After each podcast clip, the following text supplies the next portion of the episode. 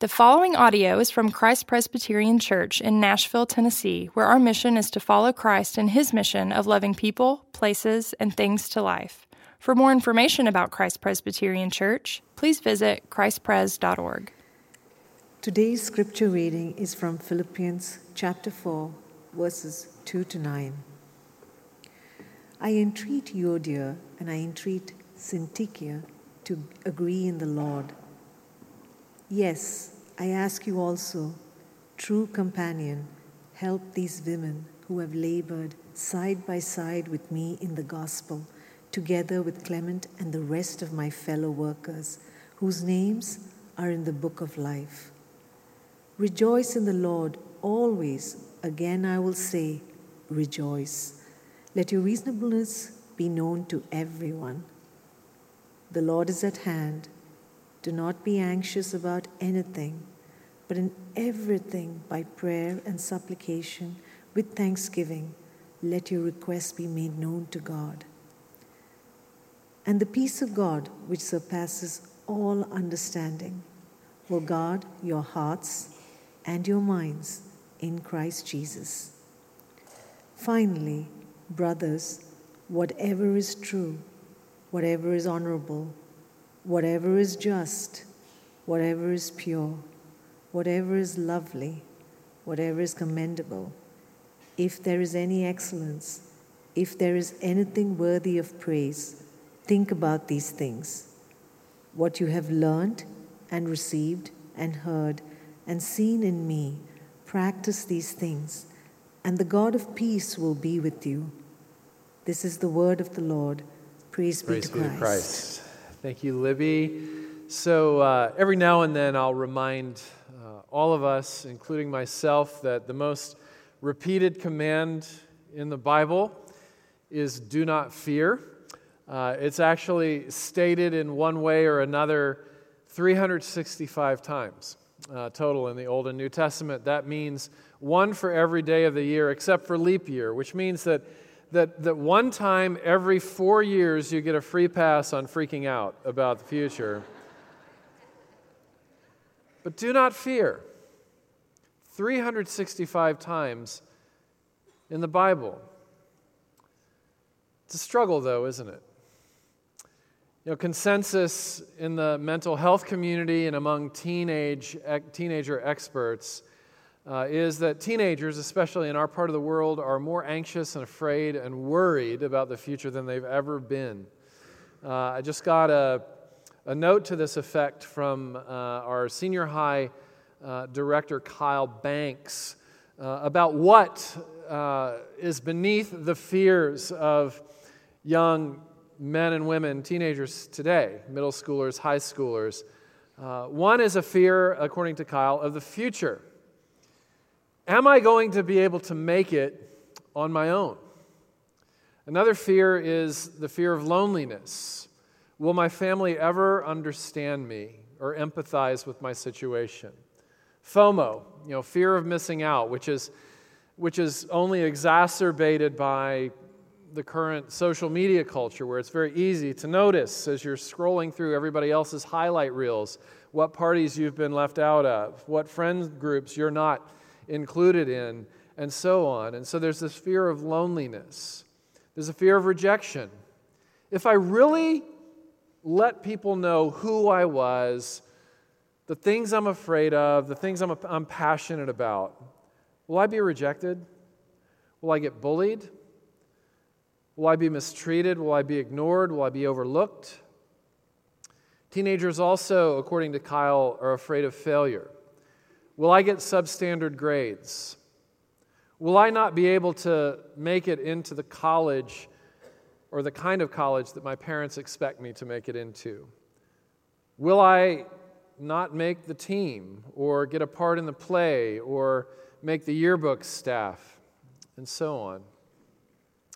So that's even at the beginning of life, where fear and worry and anxiety about the future is a big, big thing. But Anxiety, worry is an equal opportunity affliction, isn't it? Because it's not just at the beginning of life, it's also at the end of life. I was actually in a conversation with several uh, senior citizens a while ago, And uh, by senior citizens, I mean people over 110. So, um, but truly, uh, a group of very honest, transparent senior citizens. And one of my questions was, What are you afraid of most at this stage in your life? And one of the women uh, in the group said, I'll tell you this I'm not afraid of being dead. I'm just afraid of what I'm going to have to go through in order to get there. Beginning of life, the end of life, and also the middle of life. Uh, a little bit of self disclosure here. I'm afraid all the time that something's going to happen to my kids. All the time, especially now that they're both behind the wheel. One of them's living this summer in New York City all by herself, working with asylum seekers in post traumatic situations, high risk, etc. I worry every time my wife gets in her car, uh, especially if she goes on a road trip, uh, that something's going to happen, that a drunk driver will um, create havoc on our world. Um, I worry that one day I'm going to get Alzheimer's. People who are closest to me know this because it runs in our family. And I just turned 50. Uh, I worry sometimes that my ministry is not going to be well received. Uh, I'm always cognizant of this study that the church expert Tom Rainer did a few years ago, where he surveyed members of churches all over the United States. And he was asking them about what they expect of their pastors. Uh, and between things like preaching and preparing sermons and counseling and visitation and reading and learning and all the things in leading a team and, and, and constructing a vision and implementing vision and overseeing a staff and all the things that pastors are responsible for, Tom Rainer concluded, based on the survey feedback that he got, that the average senior pastor is expected to work 116 hours a week by his congregants in order to get it all done. Now, I, I don't serve a church that's that demanding, thankfully. But I do fear not living up to people's expectations. I fear that one day I'll blow it. That in a moment of weakness, I will say those five words in front of a couple thousand people that will completely ruin my ministry for the rest of my life. It only takes, if I said three words right now, they're right in my, they're in my brain right now. If I said them right now, I'd be out of ministry for the rest of my life. I fear those kinds of moments. What are you afraid of? Paul was afraid of nothing. Nothing made Paul afraid. He was in prison as he writes this letter. He's facing a certain death, and all he can talk about is joy and worry free living. How does he get there? And so, what I want to do is just explore the anatomy of worry, of fear, of anxiety, and uh, see what the gospel has to do with it when we locate our worries and when we locate our fears inside the, the context of the gospel, as Paul does. So I want to explore that through three questions Why do we worry? How do we confront worry? And what about our worst case scenarios? And so, first question why do we worry? We worry, Paul says, because we are unreasonable people. We don't think well. You know, Alan Jacobs just came out with this excellent book called How to Think. Uh, it, it, it's, it's this you know, sort of you know, short book that, that, that masterfully sort of encourages the reader to use your brain. Because sometimes the, the very first assumption that you make about reality is actually not the truth. Explore all the facts, explore all the angles around whatever issue it is that you're exploring. Use your brain, think reasonably, and you'll likely land with healthy and truer, healthier and truer conclusions. And Paul says similar things here. Let your reasonableness, he says, be known to all. Why would he use the word reasonableness? You know, he's talking about our expectations. What do we expect out of life? What we expect out of life is going to uh, determine our actual experience of life. What do we expect out of life specifically in a fallen world? So, C.S. Lewis explored this question this way. He, he, he, he's basically uh, writing uh, about how our expectations of, of, of, what life is supposed to give us will govern how we experience life. And he, he writes this If somebody shows you a hotel room, you haven't been in there yet, and you haven't had a chance to look in the hotel room yet, but if, if somebody is you know, leading you to a hotel room and they tell you that it's a honeymoon suite, you're going to expect when they open the door, Lewis says, that there will be plush carpet, spa, champagne, and if those things aren't there, you're going to be disappointed if you're told it's a honeymoon suite. But if you've been told before the door opens that it's a jail cell, you're actually going to be delighted to find even modest comforts in that room. It's all about expectations. And in the world of affluence in which we live, and by the way, if you can expect to have a meal, reliably have a meal one, two, three times a day, if you can reasonably expect, you know, by virtue of where you are in life right now, to have clothes on your back every single day, clean water every single day, you're one of the richest people in the world. You're one of the wealthiest people in the world. So, based on the assumption that we are all affluent, this is also an invitation from a man in prison whose heart is free to consider that our affluence might actually be the primary breeding ground for our anxiety and worry. Because our affluence gives us the opportunity to purchase comfort and to purchase the illusion that we're in control of our lives. And eventually, that illusion is going to expose itself to us. In other words, we live in a fallen world, we live in a bit of a prison, and yet we're expecting it to function as a honeymoon suite to us. And therefore, we become more subject, not less, to worry and anxiety and so on. The market tanks, the kids rebel, the brain stops working in the way that it used to, the diagnosis comes, and instead of it being an, oh, bummer, rejoice in the Lord, it, it, it crushes us, it ruins us, it, it, completely unravels our sense of identity. And, and Paul's answer to this is be reasonable. Learn how to think. Start with this Jesus said it the maker of everything. In this world, you will have trouble. In this world, in this age, in this fallen condition and nature of things, you will have trouble. So, over half of the world's current population, that's around 7 billion people, about half of those 7 billion people live at or below the poverty line.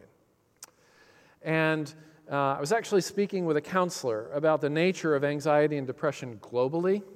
Where is it most concentrated? My question was to, the, to this trained counselor.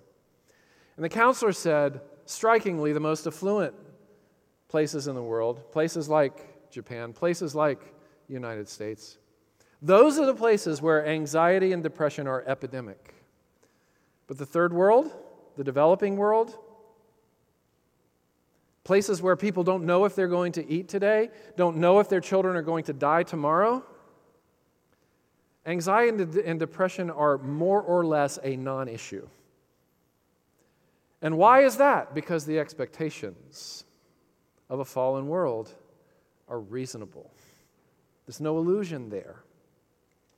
And Paul, from his oppressed place in life, is experiencing such clarity about the nature of things right now that he is free from worry and anxiety and panic, it seems. You know, we go, if you go back a few centuries, you take a look at the books that were written uh, by people who lived in a world, specifically by Christians who lived in a world that did not have antibiotics, that lived in a world that did not have the medical uh, technologies that we have now, that lived in a world where life expectancy was 30 years old, where infant mortality rates were e- extraordinarily high And you look at the masterpieces from those seasons of history, from people like Augustine and, and, and Calvin and Luther and Spurgeon, even, and, and Jonathan Edwards, and you'll see the common thread that all of these people expected suffering to be a normal part of everyday life. And why did they expect that? Because their minds were formed by Scripture not by affluence, and affluence culture, which can sometimes cloud vision and lead us to think in unreasonable ways with unreasonable expectations. So, do you know John Bunyan, who, who wrote, you know, Pilgrim, essentially didn't have an education past sixth grade. Bunyan wrote Pilgrim, Pilgrim's Progress, one of the greatest Christian masterpieces ever written, Allegory of the Christian Faith. He wrote that from prison. Do you know that John Donne, the, the, the, the the masterful Christian poet, wrote his very, very best and most enduring works while he was quarantined with the plague. You know, did you know that, that the vast majority of the Psalms were written by people who were in the middle of deep, deep duress and distress? You know, Russ has, has said before to our congregation lament frees us to be honest about how we feel. Lament, Russ has said, is a necessary skill in the art of rejoicing. You can only rejoice to the degree that you've understood and felt and allowed yourself to, to be reasonable about the darkness of a fallen world. So we worry because we're trying to purchase our comfort and we're trying to purchase the illusion that we're in control when we're not. Never have been, never will be, but Jesus is. And that's the good thing. And that brings us to the second question how do we confront our worry? And again, Paul's answer is reason with yourself. Think, Paul says. Says in verse 6, do not be anxious. The Greek word here is merimnate, which means to fixate upon something, to, to meditate upon something, to marinate in something, to obsess about it. Whatever our obsession is, is going to determine whether or not we're driven by fear and worry if we're obsessed about something that could easily be lost or could eventually be lost, our lives are going to be consumed with worry and fear. If our obsession is with the one thing that can't be lost, the person and we're enduring and everlasting work of Jesus Christ, there's the answer to your fear and worry. There's the answer. I mean, J- Jim Elliot, the, the martyred missionary, uh, you know, said this before he died. He said, He is no fool who gives up or who gives what he cannot keep in order to gain what he cannot lose. That's reasonable thinking. What does Paul say? Whatever is true, whatever is honorable, just, pure, lovely, commendable, excellent, and praiseworthy, think about these things. Get them in your head so they can travel to your heart. Worry is a sign that we are allowing ourselves to be discipled by our fears instead of allowing ourselves to be discipled by the person and work and loveliness and excellence and praiseworthiness of Jesus Christ. You know, this fixation, it, it manifests itself in the form of our many, many what ifs. Well, what if? Well, what if? Well, what if somebody tries to calm us down? Well, what if? Counselor tries to calm us down. Well, what if, what if, what if, what if? Uh, spouse or friend tries to calm us down. What if, what if, what if, what if? What's on the other side of the what if? That's the thing we're looking to as our functional Lord and Savior. So when I was in seminary, when I was in my early to mid 20s, uh, my what if was, you know, health. What if my health crashes? I was a, I was a hypochondriac. And I, I was telling you earlier service, my doctor was sitting right there, and he's, I'm thinking, he's, he's thinking, what do you mean by was a hypochondriac? Um, but I was, I thought that I had these, you know, terminal diseases and so on, which obviously I didn't. There's a man named Jerram Barrs who was a professor there, still is, uh, who, for whatever reason, just loved me really well and took me under his wing, became sort of like a father, big brother figure to me. And one day he just said, Scott, you know, I was asking all these what ifs about my health. He said, Scott, okay, I, have been patient with you, haven't I? yes, you have, Jerram. Um, so I, I, just want to encourage you to stop it. um,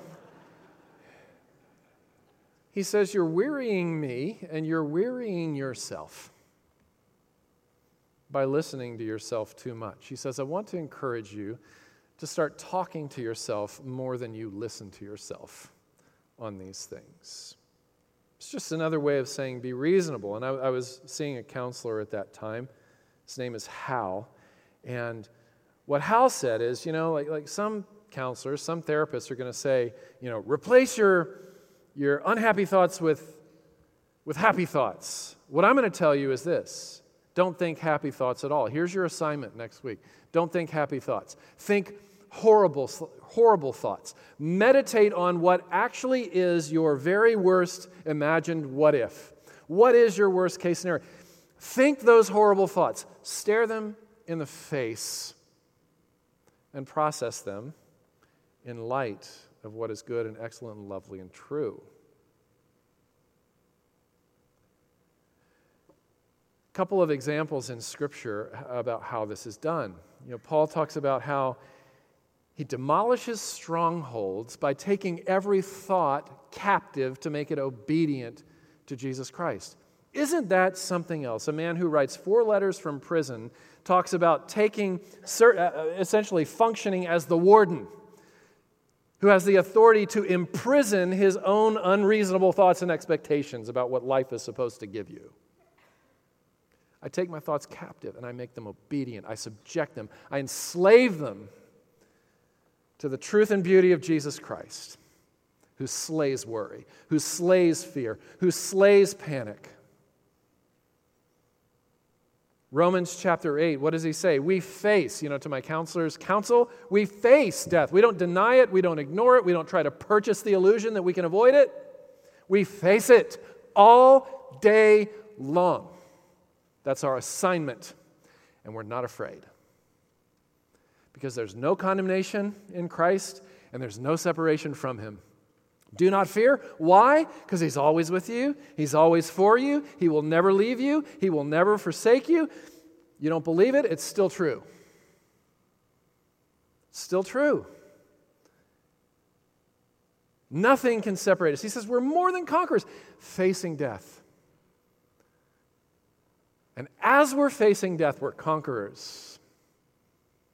King David, another one, the 42nd Psalm, he's experienced uh, being betrayed by his own son Absalom, who's trying to steal his throne, slandering his name, betting his wives. I mean, have, the fact that David had wives is a problem, but nonetheless, Absalom is taking David's wives and concubines to the roof and, and having his way with them in public as, as a way of mocking his father. That's what he's experienced from his son. And then King Saul has got a bounty on his head. He's a refugee, an asylum seeker for, for so much of his young adult life because King Saul, the narcissist, is terrified of him and threatened by his talents and likability and handsomeness and so on. And what does David do in the con- context of such things? He preaches sermons to his soul, reasonable sermons. Why so downcast, O my soul? Put your hope in God. Put your hope in God. David confronts a heart full of fear with prayers full of God. I mean, that's what Jenny Owens was talking about a moment ago. When we have a big God, these temporary afflictions start to assume what, what Paul called a light and momentary quality about them. That's in 2 Corinthians 4. In light of and in comparison to the weight of the glory of Christ and the, the weight of the promises of Christ. You know, worry is nothing more, and nothing less than a, a, a, an intentional act of meditation on potential worst case scenarios. And that brings us to the final question what about those worst case scenarios? And, and the answer to that is it really depends on the context in which they are being placed. You know, I think it's important to acknowledge that Paul is writing only to a specific group of people. It's to the people that he says are those who are in Christ or in the Lord, whose names are written in the book of life People who belong to Jesus, people who've transferred their trust away from their self, away from their own goodness, away from their, you know, fill in the blank. They, they, they've transferred their functional trust to the, the finished work of Jesus Christ. He lived the perfect life on your behalf. He, he died, uh, you know, the death that you deserved to die and, and, be, and was separated from God so that you'd never have to be. He rose victorious from the dead. He did all of that for you. When you transfer your trust there, it, it, it gives you this irrevocable, irrevocable, irrevocable uh, status of, of being in Christ, of, of belonging, of safety, of protection, of no condemnation, of no separation. It gives you that sense of belonging forever. If that describes you, you are in Christ, then your worst case scenario, long term, is resurrection and everlasting life. That's as bad as it's going to get for you. Ultimately, that's as bad as it's going to be, every day better than the day before for the rest of eternity. Wish I had time to unpack Revelation 21 to, to, to justify what I just said biblically, exegetically, from the Greek. Every day, not, not only as good as, but better than the day before, because Jesus is continually making all things new. Everything's getting newer and newer Everything's getting younger and younger. Everything's getting stronger and stronger. Every day, world without end. That's your, that's your worst case scenario. But if you are outside of Christ, I have no hope to offer you. No hope. If you are outside of Christ, your current worst case scenario will one day seem like paradise in comparison to an eternity without Jesus. The good news there is it's not too late. The good news there is there can be a place at the table of Jesus Christ for you as well if you transfer your trust. Receive the gift. Forsake your pride. Go to Him in humility and just express, I need you.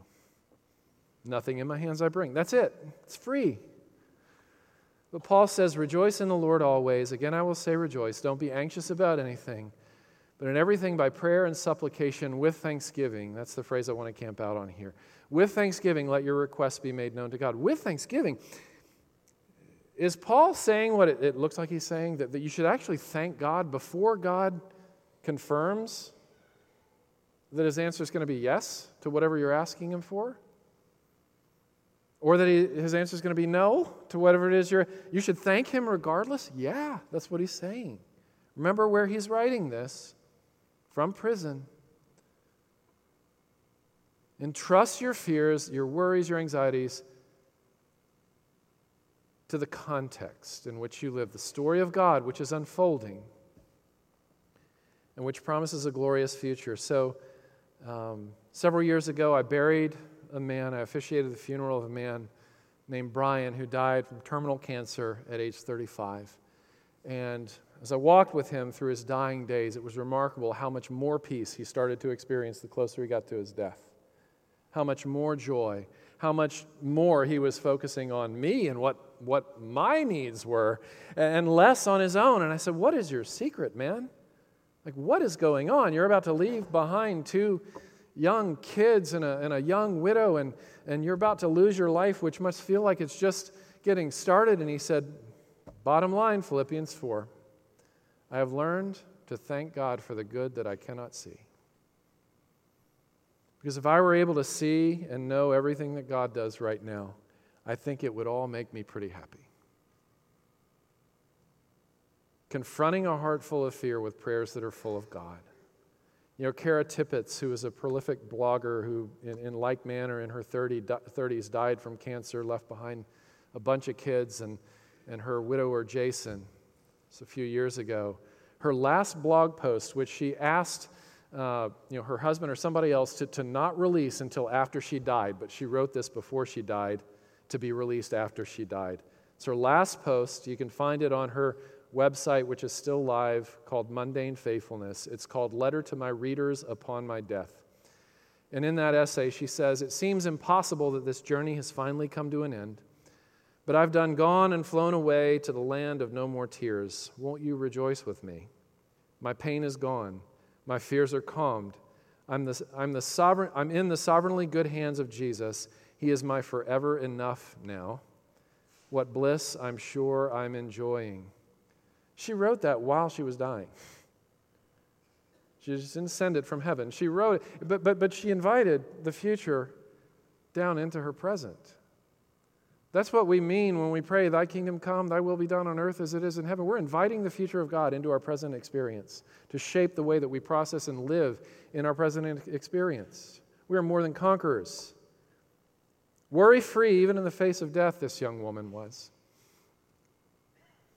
You know, the great man Job, after he lost everything his money, his business, his property, his children, his wife's respect, his friends' loyalty what does he say? What I had always feared, it has come upon me.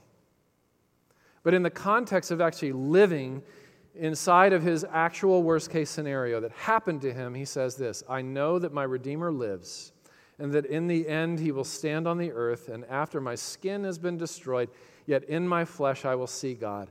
I myself will see him with my own eyes, I and not another, how my heart yearns within me. Good news. The Redeemer that Job looked ahead in time toward is the same Redeemer that we look back in time toward. We, and we truly know. No speculation. Time, space, history, up from death. You know, as Anne Lamott says, we are, we are Easter people living in a Good Friday world. In the end, Easter wins. Easter is the last word in, in that Good Friday Easter narrative. That is enough, is it not, to turn even a prison cell into a present day honeymoon suite? Will you allow your redemptive imagination to take you there? Will you allow your reasonableness to take over and take your thinking there that your heart may follow? Let's pray together. Lord, this is. Um, this is such foreign teaching to talk to ourselves more than we listen to ourselves, to, to confront our deepest fears rather than to ignore them and shove them under the rug and try to purchase them away. Father, this is real life, everyday stuff. Whether we are in the third world or the first world, whether we're in the developed world or the developing world, whether we are just scraping by or whether we're living on top of the world like the writer of Ecclesiastes was. We need you. And we cannot do it on our own. And how wonderful, Lord, that you address our worries, our fears, our anxieties, our panic, not with scolding, not with shaming, not with lectures, but with an invitation where you say, Come to me, all you who are weary and burdened, and I will give you rest. Take my yoke upon you, for I am gentle and humble in heart, and you will find rest for your souls. For my yoke is easy and my burden is light. Lord, teach us what it means, even now at your table, to find rest there because of you. Father, teach us to confront our hearts full of fear with prayers that are full of you. It's in your name we pray. Amen.